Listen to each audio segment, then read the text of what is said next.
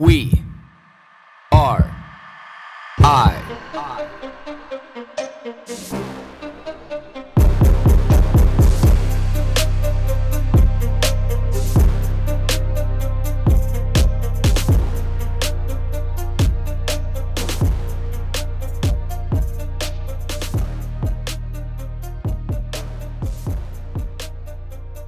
I was listening to a YouTube video this morning, or I guess kind of semi watching, fully listening to a YouTube video this morning from one of GSP Georges St. Pierre's trainers. And there's always a little bit of an aspect that talking about GSP that you feel very proud as a Canadian because, you know, like this is a man that has accomplished so much in a sport that takes so much from you.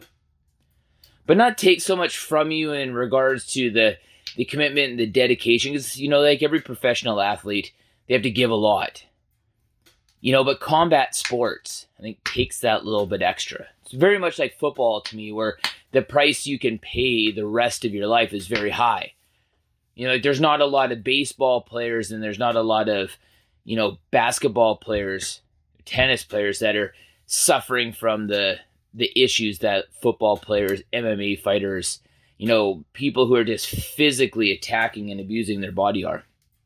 But the one thing that, you know, like that this trainer was focusing on, you know, and this is a very high level athlete himself. See, he was saying that, you know, he's just very impressed with how ruthless Georges is with his routine, how it's non negotiable, how he's very authentic in the effort that he puts into his routine. And it's, it's awe striking. Like you admire it because he's just so ruthlessly dedicated this is what I'm doing. This is what I'm going to continue to do. This is what I devote my every day to. And I see it today, in a month from now. I see it in a year from now. I see it in five years from now. I see it in 10 years from now. This is what I'm going to dedicate my life to. So every day I get better. But he was saying that, you know, he heard or listened to a podcast or read somewhere that there's a psychologist who talked about the people who wander you know, who don't dedicate enough of their future life to their present right now, which was the theme. You know, every couple months, every six months, every year, they're they're changing things and they're flip flopping back and forth. And they never put a ruthless amount of their future life into their present right now and continue on that path and stay on that path so they can be successful. And I guess for me personally, this rings true because, you know, like pre COVID, I was on a very determined path for decades that this is something that I was going to do. This this life that I was carving out was something I was going to do. And you know, between divorce and COVID and government restrictions, it really sidelined almost every single aspect of my life and put it in uh, in a jar and shook it up. And then I came out on the other side of that, like, what the fuck? Like, you know, where do we go from here now? And you know, it, it took a while to be able to get my feet back underneath me. But the best part is, I feel like I got that now because there's a lot of my day that is just non negotiable. Because I think that when you breed those non negotiable tasks into your day, a part of your routine, you will always find your footing. If you wake up every single day, every single day, you know, you plug in that alarm clock, you get up every single day, you start your day, you do something.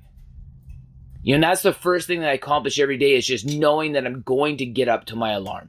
Then, you know, obviously I have this podcast, I work out, I sit in the sauna, I sit in the ice bath, or, you know, I get a bunch of work done. I start my day. Every day I treat like a privilege. I get out of bed, I start my day, I do things that are important to me because I want to start my day doing things that I choose before my day starts choosing my tasks for me and that's that's big for me. That's big. Like i need that.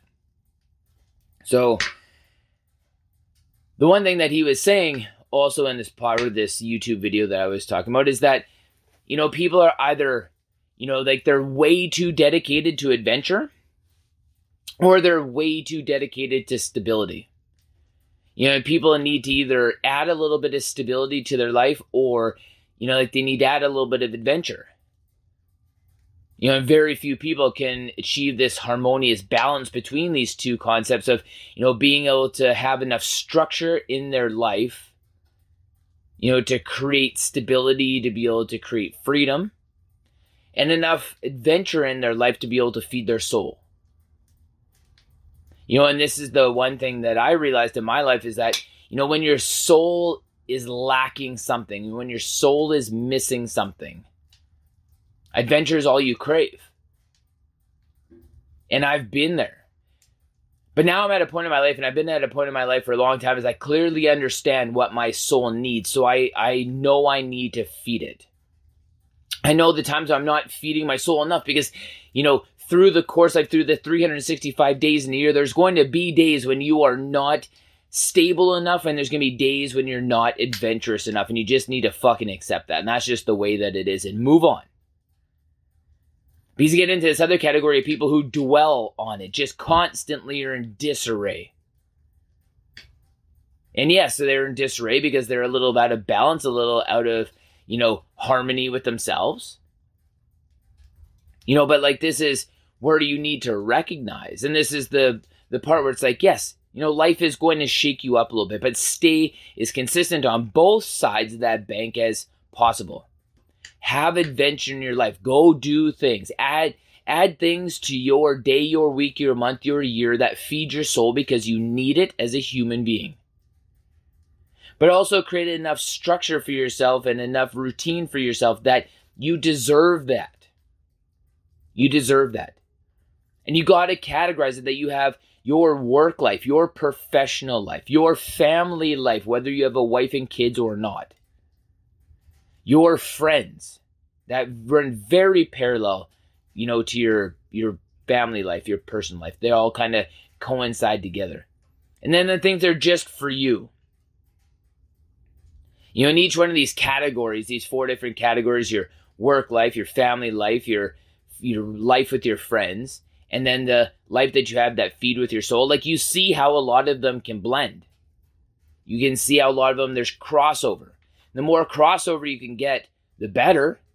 But you also need them to be very individualistic too. You need them to be solo. You need to be able to dedicate soul time just to those things as well.